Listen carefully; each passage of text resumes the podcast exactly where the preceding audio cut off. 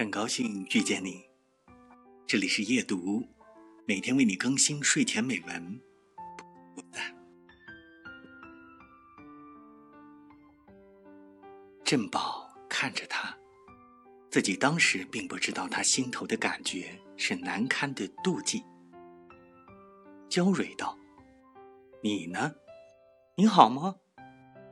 振宝想把他的满幸福的生活。归纳在两句简单的话里，正在斟酌字句，抬头，在公共汽车司机人左右突出的小镜子里，看自己，很平静。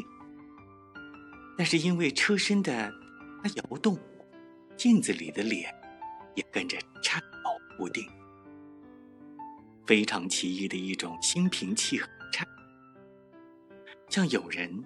在他脸上轻轻推拿似的，突然，他的脸真的抖了起来。